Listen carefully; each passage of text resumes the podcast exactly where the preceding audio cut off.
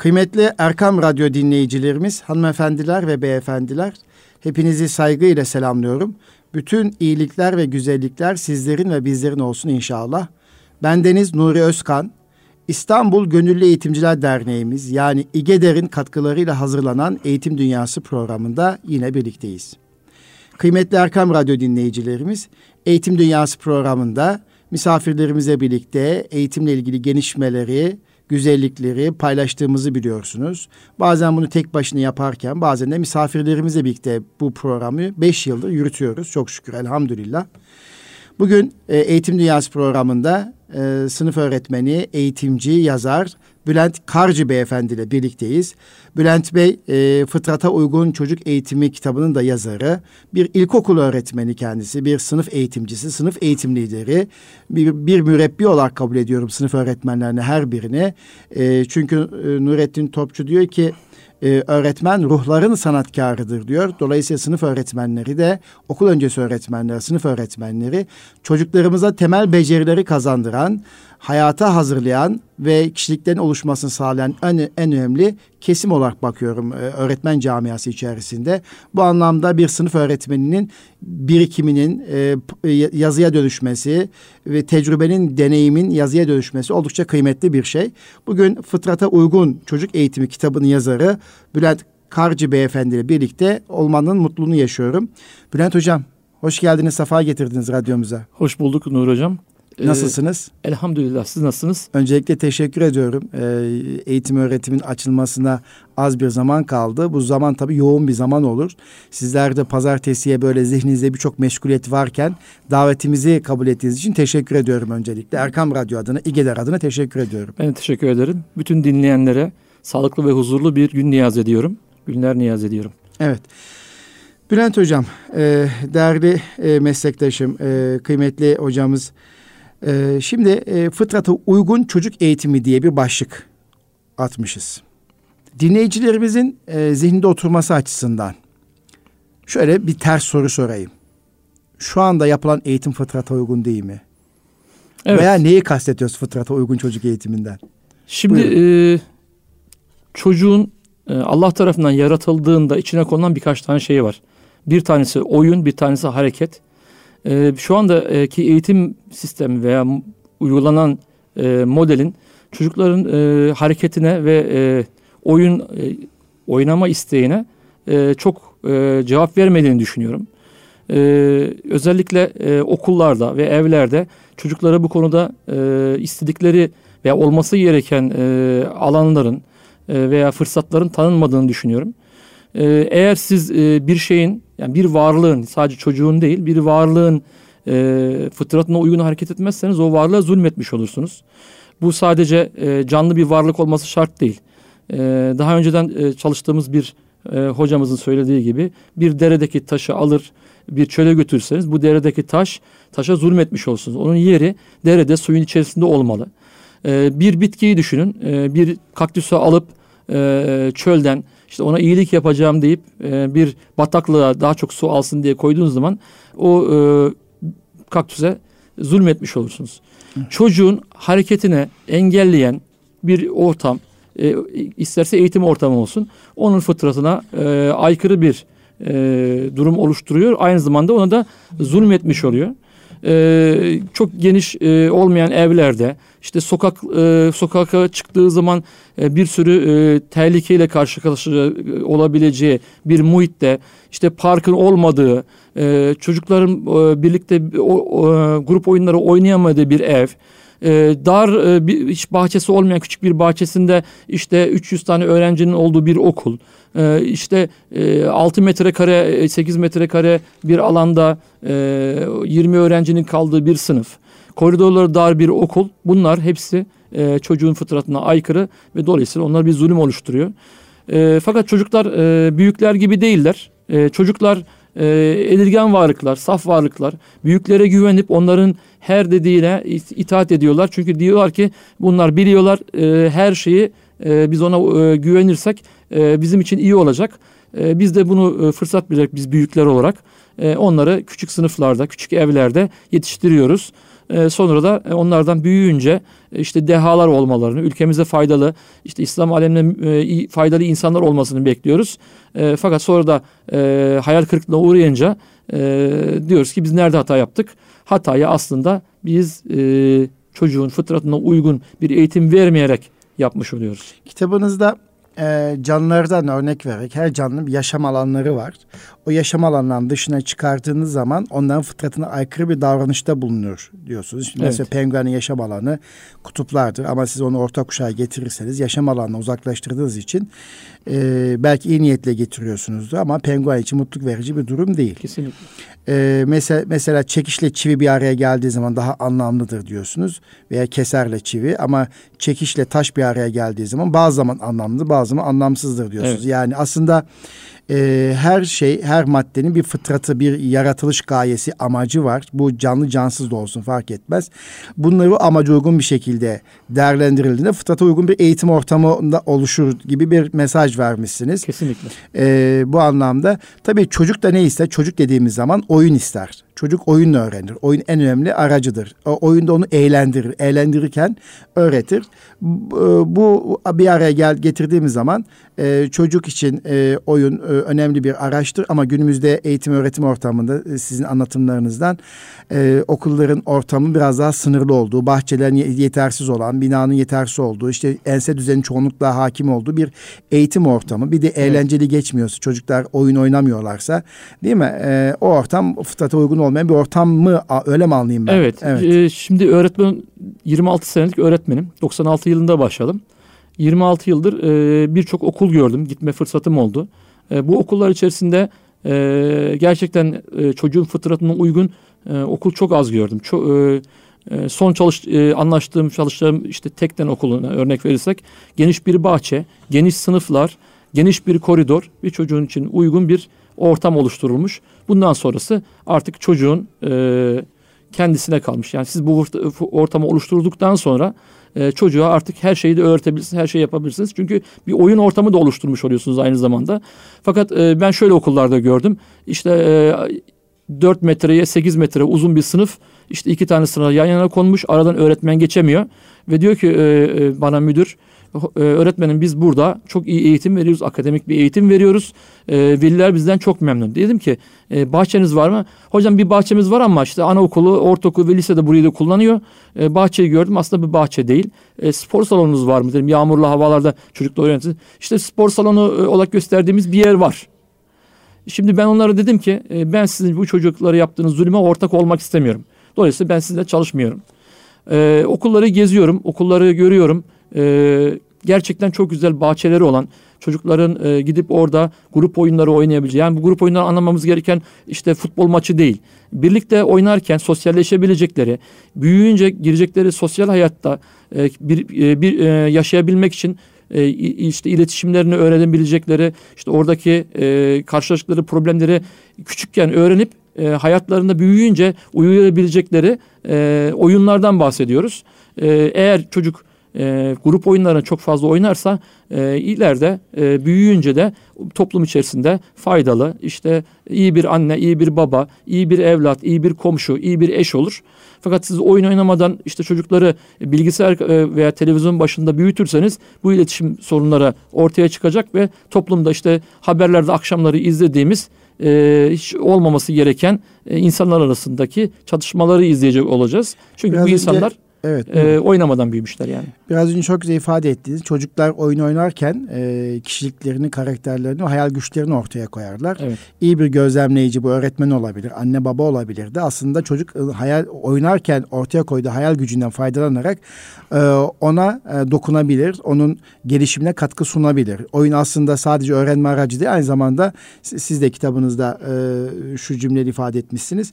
Çocukları oyun oynarken gözlemleyenlerin görecekleri en güzel taraflardan birisi de onların hayal güçleridir. Evde, sokakta, parkta, okulda kendini oyuna kaptırmış, dalmış çocukların olmayan arabaları kullandıklarını, kötü kişilerden kaçtıklarını, küçük çakıl taşlarıyla çevirerek kurdukları evlerde evcilik oynadıklarını, kimisinin anne, kimisinin baba, kimisinin çocuk, kimisinin öğretmen rolünü bir aktris veya aktör kadar ustalıkla oynadıklarını görürsünüz diyor. Evet.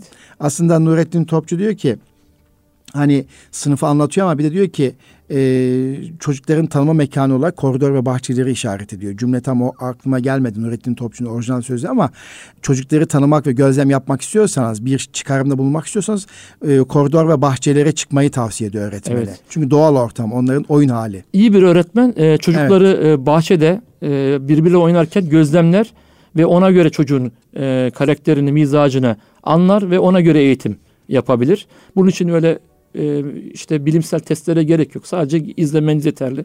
Çocuk sen kendisini izlenmediğini e, yani izlendiğini fark ederse belki farklı şeyler yapabilir ama tabii bu izleme yaparken e, biraz da gizli yapmak lazım. Bu anne babalar için de geçerli. İşte anne babalara bazen diyorsunuz ki çocuğunuzda şöyle küçük bir problemler var. Anne baba bunu reddediyor. İşbirliği içine girmiyorlar. Aslında çocuklarını onlar da gözlemseler e, şeyde parkta oynarken kendileri de yanlış bir sürü, bir sürü şey olduğunu görecekler. Fakat bu çocuğun e, yanlışı değil tabii. Annesinin yanlış e, yanlış e, anne babanın yanlış e, şeyleri oluyor, e, eğitimleri oluyor. E, bunları da kendilerini görebilirler. Aynaya bakmış olurlar aynı aynı zamanda ve çocuklarına daha iyi bir çocuk, daha bir iyi bir yetişkin olmanın e, yolunda onlara yardımcı olabilirler. Ama kaçtıkları zaman bu şeyde problemlerden ona yardımcı olmuş olmuyorlar. Evet. Aslında e, oyun e, sadece çocuklar için değil, yetişkinler için bile rahatlatıcı bir faktör değil mi? Eğlendirici bir faktör. Anne babanın çocuklarla birlikte oyun oynaması. Önceden bizim e, zamanımızda, sizin zamanınızda akıllı tahta, telefon yoktu. yoktu evet. Çelik çomak oynardık, yakar evet. top oynardık. Anne baba e, birlikte ip atlardık.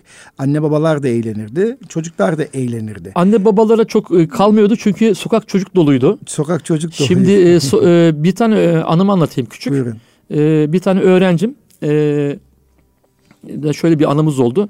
E, dedim ki herkes sınıf e, bir arkadaşını anlatsın bir yazı yazsın. Bunlar dördüncü sınıf öğrencisi. E, dedim ki arkadaşını anlatsın Türkçe dersinden. E, fakat dedim e, sınıftan olmasın çünkü sınıftan olunca işte bazı olumsuz şeyler oluyor. Çocuklar birbirine küsüyorlar. Dedim ki sokaktaki bir arkadaşınızı veya komşunuzun bir e, çocuğunu beraber oynadığınız arkadaşınızı anlatın. Bir süre geçti. Bir tane kızı öğrencim vardı. E, kalem, kalemini kıpırdatmıyor. Dedim ki ne oldu? E, dedi ki öğretmenim benim dedi e, burada buranın dışında arkadaşım yok. Ben dedi geliyorum okulda arkadaşlarım buluşuyorum. Eve gidiyorum. E, oynayacak ne komşumuzda ne sokağımızda bir çocuk yok dedi. E, bu aslında e, bizim e, yavaş yavaş e, ilerlediğimiz gelecekte de e, için e, küçük bir e, ünlem işareti. Biz bunu görmemiz lazım. E, işte yıllardır e, kitabımızda da bahsettiğimiz o konuda belki geleceğiz belki evet. gelmeyeceğiz. Çocuk sayısının azalması. E, şehir yerinde şimdi 20, İstanbul'da ben öğretmenliğe başladığımda 96 senesinde 50 kişilik bir sınıf okutmuştum. E, 60 kişilik okutanlar da vardı. Şimdi Sultanbeyli'nin en kenar mahallesinde okula gidin. 26 kişi 27 kişilik sınıflar bulabilirsiniz. E, özel okul gibi. E, yani böyle e, sınıflar oldu. Kendi memleketimde teyzemin sınıfına gitme e, imkanım olmuştu. E, sınıfa bir girdim 16 tane öğrenci var. E, sınıf kocaman kalmış küçücük öğrenciler. E, bu da çocuk sayısının azalması e, neticesinde meydana geliyor. Belki bir konuya da geliriz. Şey tabii e, şimdi e, her şey günümüzde e, materyaller, malzemeler dijitalleşti ve yapay hale geldi. Evet. Bizim zamanımızda oyun doğanın doğadan bir parçaydı. Çamur, dan biz oyun malzemesi üretirdik. Evet. Ahşap malzemeden üretirdik. İşte Toprak. E, to, ağacın meyvelerinden evet. e, malzeme üretirdik değil mi? Her şey doğaldı. Ondan biz kendimize eğlence çıkartabilirdik.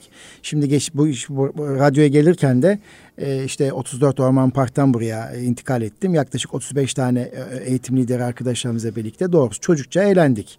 Yani yaşımız her birimizin farklıydı ama sizin de daha önce katıldığınız gibi eğlendik.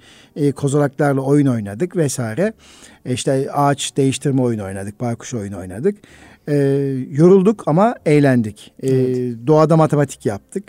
E, Şimdi değişik yaklaşımlar var tabii eğitimde. Waldorf yaklaşımı gibi, Montessori yaklaşımı gibi, doğa temelli e, eğitim metotları gibi veya başka bir okul mümkün gibi bir takım yaklaşımlar var. E, hatta öyle anlatılır ki Silikon Vadisi'nde e, o teknolojinin içerisindeki e, CEO'lar çocuklarını daha doğa temelli, tabiat iç içe, toprağın, ağacın, yeşilliğin olduğu, dijital tahtanın olmadığı, etkileşimi tahtanın olmadığı bir ortamda eğittikleriyle ilgili bir makale okumuştum. Evet. Ama tabii gidip görmedim. Yani e, böyle bir durum. E, orta, uyaranları artırdıkça çocuktan dikkati dağılıyor. Ne dersiniz? Evet kesinlikle. Değil mi? Evet evet. Yani e, dünyada aslında baktığınız zaman sadece eğitimde değil bütün meselelerde bunu siyaset de olsun, din de olsun, işte spor olsun. Bütün bizim ana başlıklarımız e, aslında çok basit. E, fakat bunu kar, e, e, futbolla ilgili bir deyim vardı. Evet. İşte futbol basit bir oyundur ama zor olan basit oynamaktır. E, çocuk eğitimi de veya diğer şeyler de çok basit. Fakat biz onu basitleştirmekten çok e, uzaklaşıyoruz. Daha karmaşık hale geldikçe içinden çıkmaz hale geliyor. E, aslında baktığınız zaman basit olsa her şeyin basiti daha kolay. E, yani vasat olması, ortayı bulmamız lazım. Biz uçlarda gezindiğimiz için hayat bize biraz e, kendimize de zulmetmiş oluyoruz aslında evet, bakarsanız. Evet. Şimdi şöyle bir işte temaya geçelim isterseniz. Birinci temamız daha çok oyun ve çocuk gibi oldu. Biliyorsunuz pazartesi günü eğitim öğretim başlıyor. Evet. 2022-2023 eğitim öğretimde hayırlı olsun. Teşekkür ederim. Ee, Türkiye'de 18 milyona yaklaşık bir e, eğit, çocuk grubu, genç ve çocuklar e, Milli Eğitim Bakanlığı'nın bünyesindeki okullarda eğitim öğretime başlayacak. İşte birkaç hafta sonra da üniversiteler açılıyor. 8 milyona yakında gençlerimiz üniversiteye başlayacak. Toplam düşünsenize şöyle 26 milyona yakın e, tüketen bir nüfus. Aslında gelecek için üretici büyük bir kaynak. Yerüstü hazinesi. Kesinlikle, büyük evet. bir kaynak aslında toplumlar için. Şimdi e, bir sınıf öğretmeni olarak tabii mini mini birler diyoruz biz. On, onlar birinci sınıf olacaklar. E, sınıf öğretmenleriyle işte bu hafta uyum haftası çerçevesinde muhtemelen sınıf öğretmenleriyle tanıştılar. Evet. E, Milli Eğitim Bakanlık'ta e, ve diğer özel okullar uyum haftası yaptı. E, okulda arkadaşlarını tanıdılar, okul birimini tanıdılar vesaire. Ve, ama pazartesi günü itibaren ilk öğretim haftası ardında eğitim öğretim başlıyor. Şimdi burada şöyle bir sorum olsun. Önce pazartesi günü mini mini birlerle o bir hafta nasıl geçmeli, ne önerirsiniz?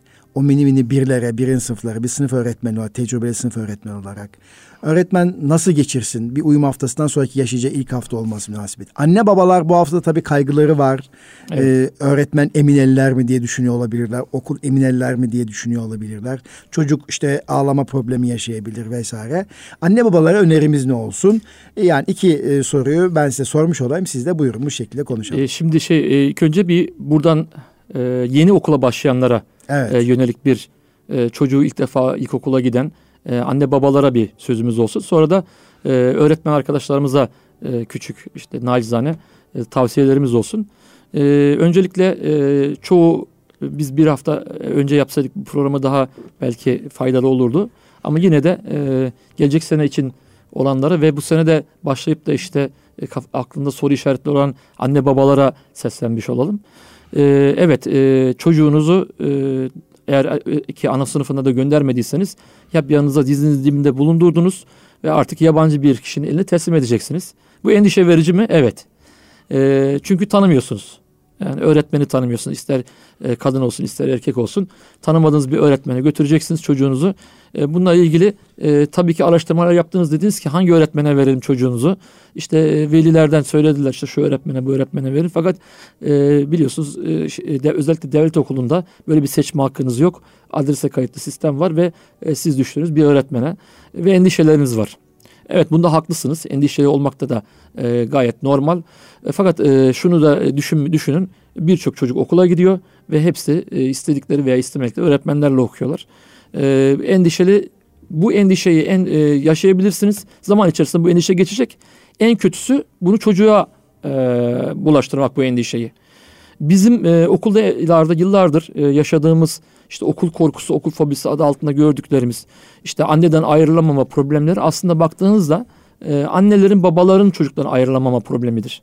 E, anne baba endişelidir ve bu endişeyi çocuklar algılarlar, e, hissederler ve o e, korkularından dolayı e, okula gelirken sıkıntılar yaşayabilirler. E, öncelikle gidip bir öğretmene tanışmak lazım, öğretmenle oturup konuşmak lazım. E, ilk önce tanışmak lazım. Tanışınca biraz daha rahat olabilirsiniz. Evet öğretmeni araştırabilirsiniz. Gidip başka arkadaşlarınıza bu öğretmen nasıl diye sormak çok önemli. Ee, ama gidip konuşmak sizi de rahatlatır. Ee, bundan yıllar önce bir anım olmuştu. Onu anlatayım kısaca. Ee, birinci sınıf aldığım bir sene e, hemen veli toplantısı yapmak isterim. İyi bir öğretmen, e, akıllı bir öğretmen e, veli toplantısı özellikle birinci sınıfta okul açılmadan önce yapması gerekir. Ki e, velilere bu rahatlatsın işte kendisini tanıtsın veliler de e, rahat rahat çocuğunu göndersin. O endişe azalınca çocuklar da endişesiz olarak okula geliyorlar. E, fakat bizim o dönemki e, işte genel müdürlüğümüz bütün e, sınıfların e, işte ortaokuldan liseye kadar, anaokulundan, anaokulundan ilkokula kadar aynı tarihte işte e, Ağustos, Eylül, Ekim'de e, toplantı yapılması, veli toplantısının yapılması işte kurumsallık adına. Ben buna itiraz ettim. İşte birinci sınıfların farklılık olsun. Hayır işte o tarihte olacak. E, sonra biz de e, o tarihi verdik velilere. E, o tarih geldiğinde toplantımızı yaptık. E, birinci saat bittiği zaman veli toplantısında toplantım da bitmişti. Fakat ben e, isteyen velilerin ayrılabileceğini e, istemeyenlerin de kalıp işte çocuk üzerine konuşacağız netice itibariyle. E, birkaç velim ayrıldıktan sonra toplantı biraz daha uzun sürdü. E, çocukla çocuğun onlara e, bu yaş grubun çocukların özelliklerini falan anlattık ve e, onlara tavsiyelerde bulunduk. Neticede toplantı bittiğinde e, velilere dedim ki artık biz de eve gideceğiz. E, siz de buyurun. Bundan sonra zaten sıklıkla görüşeceğiz. E, sorularınız olsa da telefonum sizde. E, velim iki tanesi kaldı karı koca. Tek çocuklarıymış. E, dediler ki bize hocam toplantıyı siz niçin okul açılmadan yaptınız? Veya okul açıldığı hafta yapsaydınız ya. Ya işte dedik e, böyle olması gerekti. Biz de böyle yaptık. E, Veli dedi ki hocam dedi biz bir aydır karı koca uyumuyoruz.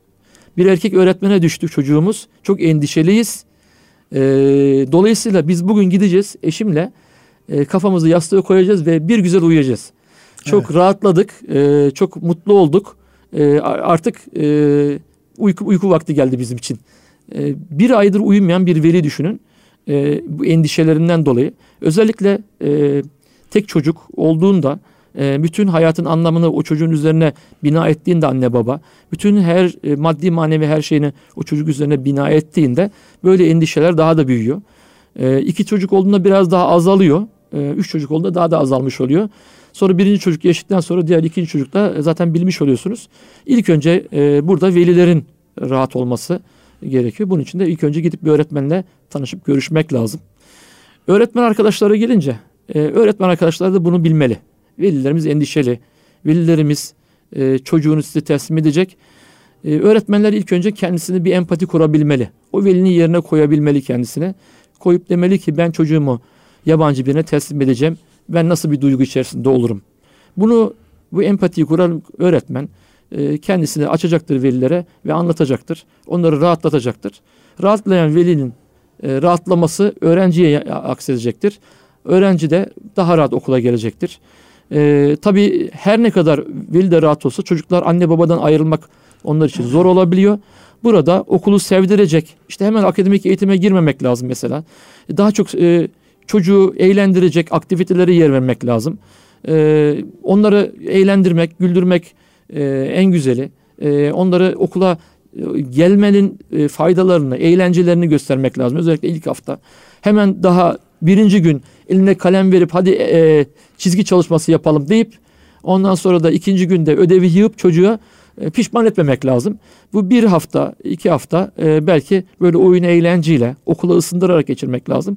Ondan sonra yavaş yavaş birden de e, değil yavaş yavaş çocuklara akademik ilgi de verilebilir.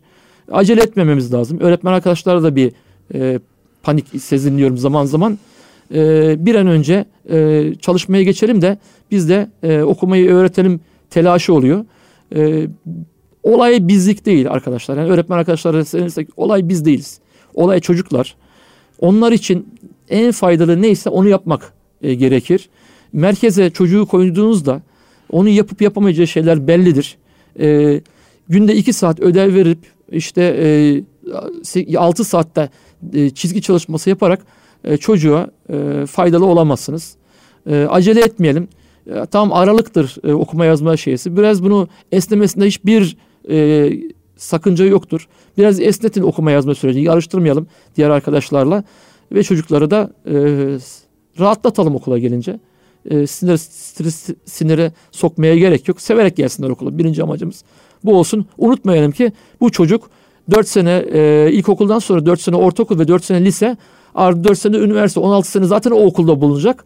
E, şimdi ilk gününü zehir etmeyelim. ilk haftasını zehir etmeyelim. Mutlu olarak gelsinler gitsinler. Evet. Teşekkür ediyorum. Şimdi şöyle bir durum var. Pazartesi günü eğitim öğretim başlayacak. Tabii Türkiye'de e, bu iki, iki buçuk aylık veya e, 8-10 hafta uzun bir ara verdik. Eğitim öğretim ara verdik. 10 hafta neredeyse iki buçuk aydan fazla bir süre içerisinde çocuklarımız okulda öğrendikleri bir takım temel davranışları, temel becerileri unutma ihtimaliyle karşı karşıya kalıyoruz. Evet unutabilirler. Yani bir eğitime ait e, bilişsel kazanımları unutma durumu olduğu gibi bir takım tutum ve davranışlarıydı. Mesela erken yatma, sabah erken kalkma, dişlerini zamanında fırçalama, işte çantası önceden hazırlama, e, zamanında okula gelme, derse zamanında gelme gibi. E, şimdi bu iki gün içerisinde işte pazartesi eğitim öğretim başlayacak. Bugün de cumartesi. Bu iki gün içerisinde velileri bu tutum ve davranışı yeniden hatırlatmalar için neleri öneririz? Neler yapmalılar veliler? Nelere dikkat etmeliler? Şimdi her şeyde oldu çocuğun eğitimindeki her şeyde olduğu gibi burada da e, tabii birden e, tatilden dönüp okula başlamış oluyorsunuz. Bunu e, daha erken başlatmak lazım. Mesela yatma saatleri 11'lere kaldı. Evet. 9'da 9.30'da yatması gereken bir ilkokul çocuğu, işte 10'da yatması gereken bir ortaokul çocuğu. İşte e, siz bir gün öncesinden 11'de yatırıp ertesi gün saat e, 9.30'da yatma istediğiniz zaman tabii bir olmayacaktır. Dolayısıyla bunu bir hafta erkenden başlamak lazım veya iki hafta erkenden yavaş yavaş e, tabii okulu bahane ederek de değil bu. E, yavaş yavaş e, bu e, okula e, alıştırmak lazım. Çünkü uyku düzeni çok uyku önemli. Uyku düzeni çok önemli. Için, uyku çok önemli. Bizim uyku çok önemli. Özellikle son 25 senedir e, uyku saatlerinde kitabımda da bahsettim. E, bir saatlik bir azalma olduğu e, tespit edilmiş ve bu bir saatin e, çok fazla zararları olduğu bilimsel olarak araştırıp bulunmuş. Dolayısıyla uyku çocuklar için çok önemli. E, çocuk eğitimindeki en önemli anne baba açısından e, ki e, süreç ise şu. E, eğer çocuğu gerçekten eğitmek istiyorsanız bu konuda samimiyseniz hayatınızda değişiklikler yapmanız lazım. Ee, siz e, kendi keyfinize veya nefsinize uygun bir hayat yaşarken çocuktan da e, çok düzgün veya istendik e, davranışları göstermesini beklemememiz lazım. Mesela velilerimizden çok geldi bize.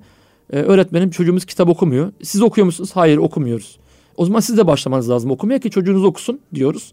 Ama öğretmenim biz işte hiç okuyamıyoruz. İşte bahaneler, o kitap okuma e, bahaneleri hep vardır. Eğer çocuğunuzu eğitmek istiyorsanız yapmanız gereken şey çocuğunuzu eğitecek bir hayat e, kurgulamak, o şekilde yaşamak. Okul dışında aynı şey. Çocuğunuzun erken kalkmasını istiyorsanız siz de çocuğunuzla birlikte erken yatacaksınız ve çocuğunuzla da erken kalkacaksınız. E, ikinci sınıfa geçen e, e çocuklarla ilgili şu endişeler oluyor. Bazıları okuma yazmayı unutmuş olarak gelebiliyorlar. E, bunlar e, bisiklete binmek gibidir okuma yazma.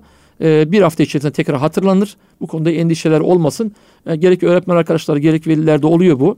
Bunu da hatırlatmış olalım. Çok çabuk tekrar edip öğrenilebilir. Bu da bir endişe vesilesi olmasın. Olabilir yani bunlar. Şimdi burada birinci sınıfa başlayacak e, velilerimizin çocuklarına ve öğretmenlere biraz e, dönmüş olduk aslında konuşma içeriğiyle. Pazartesi günü neler olacak ilk hafta nelere dikkat edilmeli. Şimdi e, dediniz ya hemen e, kazanımlara vermekten öte çocuğu okula ısındırmak, arkadaşlarıyla tanıştırmak, bir oyun eğlence ortamıyla birlikte önce bir düzgün okul algısı ve arkadaş algısı Kesinlikle. oluşturmak sonra akademik alarak çocuğa yavaş yavaş bilgiyi bilişsel anlamda yüklemek gerekiyor. E, bu arada tabii e, sosyal duygusal gelişimleri de çok önemli çocuklarımızın. Evet. Bunu da dikkat etmek gerekiyor. Burada en çok e, gördüğümüz son zamanlarda uyaranlar o kadar fazla olduğu için artık çocuklar erken öğrenerek geliyorlar. Neyi? Okumayı, Okumayı öğren işte evet. yazmadan çok okuma başı başına şu anda öne çekilmiş durumda. Yani evet. biz 72 aylıkları birinci sınıfa başlatıyoruz. Hadi 66 aya kadar düşürdük ama sınıf 24 kişi şekillendiğinde ve 20 kişi şekillendiğinde önceden bireysel farklılıkta bu kadar olmuyordu. Bilişsel anlamda söylüyorum. Hatta evet. sosyal duygusal bile Kesinlikle. şu anda değişken geliyor. Genellikle sınıflar önceleri senin yaşında benim yaşımda herhalde ho- daha çok homojendi. Şimdi çok evet, heterojen evet. sınıflar. Kesinlikle. Çünkü çok farklı geliyorlar çocuklar. Evet. Çünkü ailenin kültürü, yetişmişlik durumu, çocuğun yetiştiği bölge, şartlar, işte bilgisayar kullanım durumu şunlar bunlar çok değişken bir şekilde çocuğu hayata hazırlıyor. Özellikle işte kimisi matematikte bazı şey bilmiş olarak geliyor veya okumayı bir sökmüş olarak geliyor.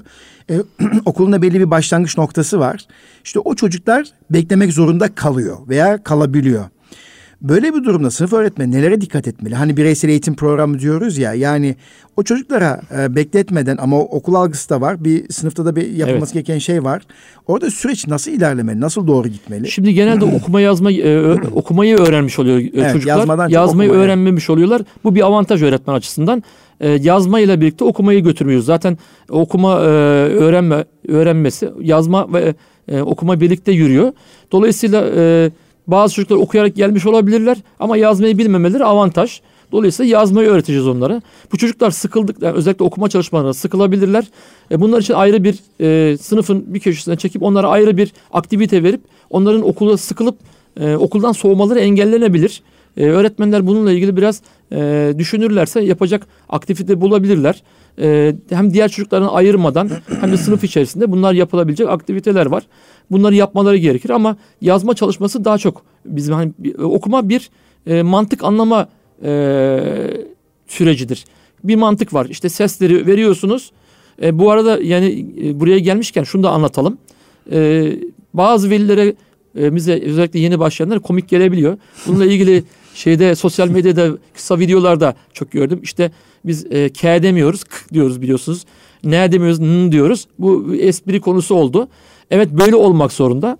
E, çünkü e, siz bunu e, K şeklinde verdiğinizde ve çocuğa mesela örneğin kale yaz dediğinizde K ve L yazıp e, geliyorlar.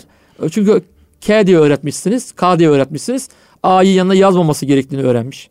Burada bir mantık öğreniliyor. Yani basit bir mantık var. Okuma yazma zaten bu mantığı öğrendiğinde mesela biz ikinci gruba geçtiğimizde okuma yazmaya geçen çocuklar oluyor. Sadece onların diğer sesleri öğrenmesi gerekiyor. Ama yazma öyle değil. Yazma bir beceri e, geliştirme meselesidir. Beceriler mantıkların daha zor gelişir. E, bütün e, bakın ustalık gerektiren ne varsa e, bunlar hepsi bir süreç içerisinde yürür. Mesela bir enstrüman, müzik enstrümanı çalmayı öğreneceğiniz gibi yazma da benzer bir süreçten geçer. Bir e, yöntemi vardır e, ve sürekli uygulama üzerinden gider. Dolayısıyla bu sürekli uygulamadan dolayı bu süreç daha uzar. Aslında bizim sadece okuma süreci olsa bu çok kısa bir süre olabilir ama yazmayla birlikte gittiği için yazma e, daha zor bir e, beceri kazandırma e, süreci olduğu için biraz o, uzayabiliyor. Avantajımız şu okumayı bilebilir yazmayı bilmediği için çok az da sıkıntı olmuyor. E, velilerden okuma yazmayı kendi kendine öğrenmiş çocuklar da var. E, geliyorlar bir öğretmenim bu okumayı öğrendi diyor. Tamam yazmayı biliyor mu? Hayır bilmiyor. Tamam yazmayı da öğreneceğiz. Çünkü yazma okuma süreci içerisinde daha büyük bir e, yer işgal ediyor. Dolayısıyla e, okuma e, çalışmalarında bu çocuklarımız çok sıkılabilirler. Öğretmenimiz onlara orada e, farklı aktiviteler işte e, çizgi çalışmaları olabilir, boyama çalışmaları olabilir, işte oyun hamuruyla bir şeyler yapma olabilir. Bunları yaparsa diğer çocuklara da bir teşvik olur. Evet biz de e, bir an önce geçersek biz de bu e, güzellikleri yaşayacağız diye motive edebilir. Bunlara dikkat edelim. Diğer bir dikkat etmemiz gereken şey şu. E, özellikle anne babalar. E, öğretmen eğitim fakültesinde okuma yazma nasıl yapılması gerektiğini e, öğrenen ve e, bilimsel olarak nasıl yapılması gerektiğini e, öğrenen ve öğreten kişidir. E, bunun bir yöntemi var. Harflerin yazılış şekilleri var. Kalemin tutuş şekli var. E, dolayısıyla e, bazı anne babalarımız acele edebiliyorlar. O, evde işte öğretmencilik oynuyorlar. İşte bir, e, geçen e, sene çalıştığım kurumda okuttuğum birinci sınıfta bütün öğrencilerin istisnası evde tahtaları vardı. Evde e, öğretmencilik oynanıyordu. Fakat annelerimiz babalarımız harflerin yazılış yönünü yanlış öğrettikleri sesleri de K, e, S, Ş şeklinde öğrettikleri için biz bu çocuklarda o kadar zorlandık ki. Yani onlara yıkıp tekrar o bilgileri yıkıp tekrar sıfırdan öğretmemiz gerekti. Oysa diğer çocuklar hiçbir şey bilmiyorlardı. Bu daha kolaydı. Ee, özellikle bunlara dikkat edelim. Evde e, bu öğretmencilik oynamayalım ve bunu e, öğretmenimize bırakalım. Öğretmenimizin işi e, profesyonel olarak bu işi öğretmektir. E, burada yapacağımız bir çocuğa bir iyilik yapacağım diye hem çocuğu hem de öğretmene kötülük yapmayalım. Evde e, öğretmenimizin işine müdahale etmeyelim. Eğer öğretmenimiz sizden buna bir şey yaparsa, ricada bulunursa o zaman diyelim ki tamam yardım edelim. Ama yapmıyorsa bu iş öğretmenimiz işi olduğunu unutmayalım. Evet teşekkür ediyorum. Şimdi pazartesi günü eğitim öğretim başlayacak. Herkes çok heyecanlı. Tabii birçok e, öğrencimiz yani yüzde seksen, yüzde doksan artık hangi okula gideceğini biliyordur. İşte evet. kimisi adresi dayalı olarak yerleşti. Kimiler de özel okula muhtemelen e, gitti. E, veli tabii kendi e, tercihleri içerisinde bir ya mahalle okulunu seçti, seçildi. Oradan bir öğretmen seçme imkanı varsa seçti veya e, kurayla çıkan öğretmene çocuğunu teslim etti. Onları konuştuk. E, tabii her öğretmenin de eğitime bakış aynı olmuyor. Çocuğa yaklaşımı aynı olmuyor. E, tabii devlet okulunda da çok fazla öğretmen seçme imkanı yok.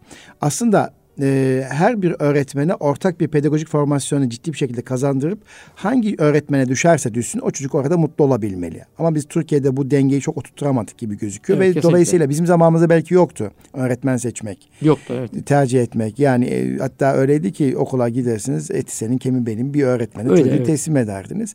Şimdi neden velilerin kafası çok karışık? Ya, ya okuldan çok e, bakıyorum en uzak mesafeye götürecek kadar e, adres değişikliği sahteliği diyeyim ona ben ve yanlışlığı diyeyim sahtelik diyeyim. Evet. O, o derece e, işi e, abarttığımız bir noktaya doğru gittik. E, burada değiş ne değişti bizim zamanımıza göre ne değişti? Yani ne farklı sence nedir? Şimdi ben 96 yılında öğretmenliğe başladığımda velilerin ve e, öğrencilerin e, durumlarını hatırlıyorum. E, özellikle velilerin eğitime bakışı daha farklıydı. Geçen 26 sene içerisinde toplumsal da bir değişiklik oldu. E, eğitime bakış da çok değişti. Şimdi artık bütün anne babalar e, şunun farkında. Çocuğumuz okumalı. E, eskiden anne babalar e, bu, bu konu üzerine çok durmuyorlardı. E, bizim çocuğumuz doktor olsun e, çok demiyorlardı. E, fakat şu anda çocuklar işte mühendis olsun, doktor olsun, işte bir üniversite okusun istiyorlar veliler. Bunun için de e, küçükten başlamak istiyorlar. Diyorlar ki hangi okula başlarsak o kadar daha e, akademik olarak daha rahat ederiz. E, oysa e, bakılması gereken şey e, akademik e, e, gelişiminden ziyade çocuğun fıtratına uygunluğu bakılması gerekir ama velilerimiz daha çok e, işte okuyacağı üniversiteyi ilk birinci sınıftan, ana sınıfından e, te, e, belirlemeye çalışıyor. geldi. Evet. belir. E, bir oradaki 10-15 senelik e, süreci e, şimdiden e, oradaki aksaklıklara e, denk gelmeden şimdiden çözelim istiyorlar. Onun için okul seçme ihtiyacı hissediyorlar. E, burada devlet okulunda ise eğer işte oku, şeydeki e, bulundukları muhitteki e, işte daha az öğrencinin olduğu eğitim eğitim işte artık neyle ölçülüyorsa e, gerek e, işte o e, özel kurumların yaptığı e, veya işte e, yaptıkları sınavlara bakılıyor. E, bunlara birkaç tane böyle kısta, e, kriter kriter var e, ki çocukları oraya göndermek istiyorlar E, ve devlet okuluna e, işte bu, bu gerek işte sahtekarlık yaparak gerekse işte bir e, tanıdık bularak bunu yapmaya çalışıyorlar. E, bunu biraz anlayışlı anlayabiliyorum. Yani e, bir endişeleri var e, velilerin. Bu endişelerini e, e, bir tane iki tane olan çocuğunun e, üzerinden gidermeye çalışıyorlar. Belki kendilerini mutlu ediyorlar farkında değiller. Çocuk çok önemsediğini zannetmiyorum. E, benim için e, bir öğretmen olarak e, bir, bir baba olarak e, benim için en iyi okul eve en yakın olan okuldur. E, yürüyerek gidebileceği bir okuldur. Servise binmeden gidebileceği bir okuldur. Çünkü servise binmesi için bir saat erkenden e, yarım saat ile bir saat arası servis sürüyor ve bu çocuğun dinlenme, oynama ve e, uyuma vaktinden alınarak e, çocuğa çocuktan alınarak bu sağlana, sağlanabiliyor. Dolayısıyla bir saat daha geç gitse çocuk okula e, yine aynı müfredatı görecek. Özellikle devlet okullarında e, öğretmenlere e, bazen odaklanılıyor. İşte şu öğretmen çok iyi, bu öğretmen çok iyi. Bu da yine sınav odaklı ve akademik başarı odaklı. İşte şu kadar ödev veriyor, işte şu kadar e, işte test çözdürüyor e, diye bakılaraktan dolayı e, veriliyor. E, dolayısıyla bu doğru bir yaklaşım değil. E, en iyi okul eve yürüyerek gidilen okul. E, bir çocuk eğer akademik olarak başarılı olacaksa bu birinci sınıfta da olabilir. E, ortaokulda da başlayabilir akademik gelişimi. E, lisede de devam eder. Ben çok çocuk gördüm. İlkokulda çok e, vasat görünüyordu akademik olarak ama işte bir mühendislik fakültesi kazandı. Bir e, tıp fakültesi kazandı. Biz bu süreci e, çok yoğunlaştırıp e, ne yapmaya çalışıyoruz? Çocuğu aslında zulmetmiş oluyoruz. E, özel okul seçimi eğer maddi yönden iyi ise velilerimiz özel okula göndermeyi tercih ediyorlar. Çünkü diyorlar ki daha temiz bir ortam. E, İşte daha az e, öğrencinin olduğu sınıflar, daha özel ilgi. Bunları da özel okulda buluyorlar. E, bunlara bakarken de e, bazı başka şeyler de bakmaları, özellikle e, fıtratına uygun mu çocuğun bakmalarını isterim. E, şunu bakmalarını isterim. Sınıftan okula girince bir bahçeye baksınlar. Bahçe büyük mü? E, ba- e, bahçe çok önemli. E, çünkü çocuklar orada oyun oynayacaklar. Bahçe büyük ve bir de yeşil olsun diyorsun. Yeşil de olsun ama bahçe olsun ilk önce. Bahçe olsun. Çocuklar koşarken birbirine çarpmasınlar. Birbirine oynarken bir alan bıraksınlar birbirine. Ee, özellikle e, farklı kademeden öğrenciler aynı bahçede olmasın. Bunlara dikkat etsin velilerimiz. E sorsunlar ortaokullarla ilkokullar aynı bahçeyi, aynı yemekhaneyi, aynı tuvaleti, aynı koridoru kullanıyorlar mı? Buna dikkat edilsin. E, bunlar ayrılması gerekiyor. E, bunlara e, baksınlar. Sınıflara baksınlar. Sınıflar ne kadar geniş ve desinler ki bu sınıfta kaç öğrenci var. Sınıflara mutlaka gitsinler. Özellikle annelerden ben çok e, görüyorum. Tuvaletleri görmek istiyorlar haklı olarak. Ama sınıfa hiç bakmıyorlar. Bu sınıf e, geniş mi? Koridora bakmadan isterim. Çünkü koridorda çocuklar isteseniz de tutamazsınız koşuyorlar. Koşarken de birbirine çarpıyorlar. Ayakları birbirine takıyor. Yani bir art, art niyet aramanıza gerek yok. Çünkü çocuklar hareketli bir varlık. Her zaman baştan beri anlatmaya çalışıyorum. Bu hareketin geriye koşuyorlar. Şimdi hiç düşündük mü? Çocuk 4-5 kilo olarak doğuyor ve büyüyor. Yavaş yavaş büyüyor. Bu büyürken yani çocuğun küçük olmasının bir hikmeti var. Değil mi? Yavaş yavaş büyüyor. Bu gelişimi, kas gelişimi, e, işte kemik gelişimi e, çok önemli. Şimdi biz kemik gelişimi e, sağlıyoruz. İşte yiyecekler, kas gelişimi hareket ederek sağlıyor bu çocuk. Ve biz kas gelişimine müsaade etmiyoruz çocuğun. Hareketsiz kalmasını istiyoruz. Diyoruz ki 10 saat bu sınıf sırada oturacaksın. Ve biz sana matematik öğretiyoruz. Matematik çok önemli. Çocuk çünkü çocuk çünkü e, bilmiyor gerçekten önemli mi önemsiz mi. Bir baba bunu söylediğinde çocuk da tamam ben bilmiyorum bunu öğrenmem gerekiyor. Ve siz bu çocuğu 10 saat matematik biz devlet okullarında çok gördük bunu. Matem beden eğitim dersinde de biliyorsunuz devlet okullarında, müzik dersine de işte e, gerektiği zaman din kültürü işte İngilizce dersleri de oluyor şimdi devlet okullarında dördüncü sınıflarda. Sınıf öğretmeni giriyor ve sınıf öğretmeni diyor ki beden eğitim dersine çıkmayalım. E, siz sporcu mu olacaksınız? İşte müzik dersi yapmayalım. Müzisyen mi olacaksınız? O zaman çocuklara tekrar matematik hadi şu testi de çözelim. E, bu bakış açısına sahip olan öğretmen lütfen öğretmenliği bıraksın. Beden eğitim dersi sporcu yetiştirmek için değildir. Çocuğun hareket ihtiyacını gidermek içindir beden eğitimi. E, koşucu olsun, futbolcu olsun diye değildir. Müzik dersi müzisyen olsun diye değildir çocuğun. Oradan bir şarkı söyleyerek, bir türkü söyleyerek çocuğu rahatlatmaktır. Kendini ifade etmektir. Veya ritim kavramını öğrenmek. Ritim kavramını da öğrensin. Şarkı söylesin. İnsanlar şarkı söyleyemiyor. E, türkü söyleyemiyor. Bir bağlama çalıyorsunuz eşlik edemiyorlar. Bu bir rahatlama yöntemidir. Toplumsal bir rahatlama yöntemidir. E, bir resim yapsın. Resimle kendini ifade etsin. Yani bu bir ifade yöntemidir. Çocuk e, Çocuk ve Resim diye bir kitap var Haluk Yavuzer'in. Özellikle resim öğretmenleri mutlaka alıp e, bu kitabı okumalarını sınıf öğretmenlerinde okuması gerekiyor. Ana sınıf öğretmenlerinde.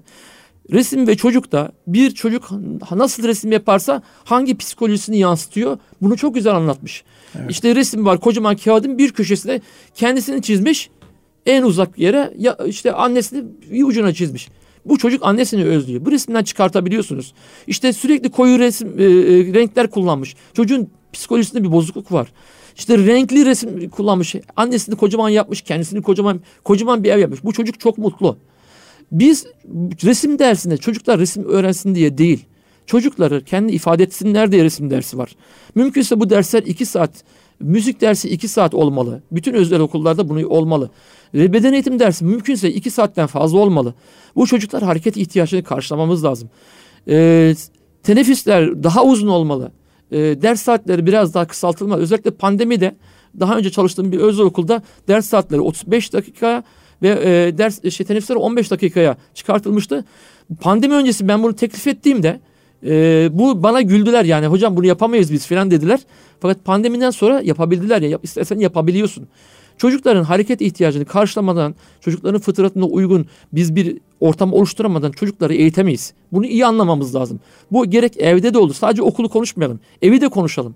Bir velim geçen beni görüştüğümüzde kitabımı okumuş. Dedi ki e, öğretmenim ben kitabı okudum. E, dedim nasıl bir sonuç? Dedi ki bana e, uç bir örnek bu. Siz mutlaka Milli Eğitim Bakanı olmalısınız. Dedim ki niye öyle düşünüyorsunuz? Biz bu kadar me- çocuk merkezinden bir kitap görmedik. Yani okumadık. E, biz dedi sizin kitabınızdan bakarak evimizin en geniş yeri olan salonla çocuğun küçük odasını yeri değiştirdik. Oturma odasını çocuk odasını da değiştirdik. Çocuk odasını e, salon yaptık dedi. Çünkü çocuğun harekete ihtiyacı var. Salon çocuğun hareket ihtiyacını daha karşılayabilecek. İşte zıplayıp hoplayıp yuvarlanabileceği, taklatabileceği bir ortam. Fakat biz evlerimizde e, iki artı bir evlere çocukları mahkum ettik. Ve en küçük odayı da çocuk odası yaptık. Ve dedik ki bu çocuktan büyüyünce Fatih Sultan Mehmet olsun. Hayır. Bahçesi olmayan bir evde büyüyen çocuktan Fatih Sultan Mehmet de olmaz. E, Yavuz Sultan Selim de olmaz. Geniş bahçeler, geniş evler, geniş okullarda çocuk büyürse O zaman biz bunlardan yeni Fatihler e, yetiştirebiliriz. Yeni Yavuzlar, yeni kanunlar yetiştirebiliriz. Evet. O çocuk, o dönemki çocuklar bahçelerde çok güvenlik içerisinde çok rahat oynuyorlardı. Oyun ihtiyaçlarını hiçbir şey kısıtlamıyordu. Bugün trafik, işte birçok endişe kaçırılma endişesi olsun e, işte kaza endişesi olsun bu endişelerden dolayı biz çocukları eve mahkum ettik okula mahkum ettik ve dışarıda oynayamıyor. Biz bu çocuklardan büyüyünce sağlıklı bir toplum oluşturmasını bekliyoruz. Olmaz. Biz artık şu günden itibaren ben bunu dillendirmeye çalışıyorum. Ben zaten kitabımı anlatırken bu benim bir isyanım diye e, başlamıştım kitaba. Biz eğer bu toplumu düzelteceksek, bu dünyayı düzelteceksek çocuk merkezli hale getirmemiz lazım ilk evet. önce. Çocuk merkezli hale getiremezsek biz bu toplumun ilerisinden e, daha büyük bir ümit beslemeyelim. İşte televizyonda izlediğimiz bu garabetler bunlardan meydana geliyor. Buna e, düşünmemiz, bunun üzerine evet. biraz daha kafa yormamız gerekiyor. İşte Finlandiya eğitim modeli. Michael Moore işte e, bir belgeseliydi. E, nereye işgal edelim? Şimdi nereye, nereye işgal, işgal edelim? edelim? Bu çok fazla bizde e, bizim hayatımızda e, çok konuşulmayan bir belgesel oldu. Aslında e, Michael Moore e, aktivisttir ve Amerika e, karşıtıdır kendisi Amerikalı olmasına rağmen. E, burada Amerikan toplumu eleştirmek için Avrupa'dan örnekler veriyor. Biz oradaki e, bir sürü bölümden içerisinde Finlandiya'daki eğitim modelini gördük. Finlandiya eğitim modelinde aslında bir sürü şey anlatılıyor orada. Mesela İtalya'daki tatil anlatılıyor. Almanya'daki işçi, işte e, İsveç'teki hapishane sistemi anlatıyor. Evet. Slovakya'daki evet. e, üniversite sistemi anlatılıyor. Buradan bizim alacağımız toplum olarak özellikle devlet büyüklerimiz alacağı çok şey var. Fakat biz Finlandiya eğitim sistemi adı altında bu video düştü Michael Moore'un ve bize e, güncelimize e, girdi. E, bir duayen olan e, Milli Eğitim Bakanımız e, dedi ki bu Türkiye'ye uygun bir sistem değil. Sistemi anlayamamışız. Bakanımız da anlayamamış. Burada olan şey şuydu. Orada bir cümle geçiyordu. Biz okul nasıl olması gerektiğini çocuklara sorduk. Çocuklara evet. çocuklara göre yaptık okulu. Hatırlıyorum. Şimdi biz çocuklara uygun okul yapmıyoruz. Büyük velilere göre okul yaptığımız için bu çocuklardan mutlu olmalarını istiyor. Git mutlu ol. Hayır, çocukları mutlu ol demek de çocuk mutlu olmaz. Evet. Dolayısıyla biz bu toplumu düzelteceksek, bugünden itibaren adım atacaksak ilk önce çocuğa göre bir hayat nizam etmemiz lazım. Gerek e, toplumsal hayatımız gerek aile hayatımızı değiştirmemiz lazım. Evet hocam çok teşekkür ederim. Ben teşekkür ederim. E, ağzınıza yüreğinize sağlık. Tabii konuşacak çok şey var. E, tavsiyeleriniz için teşekkür ediyorum. E, inşallah 2022-2023 eğitim öğretim yılı 18 e, milyon e, öğrencimize 1 milyona aşkın eğitimcilerimize ve annelere babalara hayırlı olsun. Herkese hayırlı olsun. Bulunmak zorundayız, bulunuyoruz. E tabi eğitim e, önemli aslında. Bir toplumun ayağa kalkacak kısmı, kaldıracak da mariftir diyor Nurettin Topçu. Kesinlikle. Bu anlamda e, bizim marifimizle ilgili çok şeyler konuşmamız lazım. Çok şeyleri müzakere etmemiz gerekiyor. Yeniden bazı şeyler dizayn etmek, kurgulamak gerekiyor. Burada milli bir konsensüs oluşturmak gerekiyor. Bununla birlikte kitabınızda e, çok detaylara da inmişsiniz. Elinize sağlık. E, ben bir daha anonslamak istiyorum. Kıymetli Erkam Radyo dinleyicilerimiz bugün e, eğitim dünyasında Bülent Karcı hocamız da bir ilkokul öğretmendir, kendisi sınıf öğretmendir. Fıtrata Uygun Çocuk Eğitimi adlı kitabı üzerinden oyunun önemini konuştuk ve nasıl bir okul, nasıl bir öğretmen e, olmalıdır. Bunun üzerine dilimizin döndüğü kadar sohbet etmeye çalıştık. Bu duygu ve düşüncelerle e, bir sonraki Eğitim Dünyası programında buluşmak dileğiyle kalın sağlıcakla. Rabbim emanet olunuz.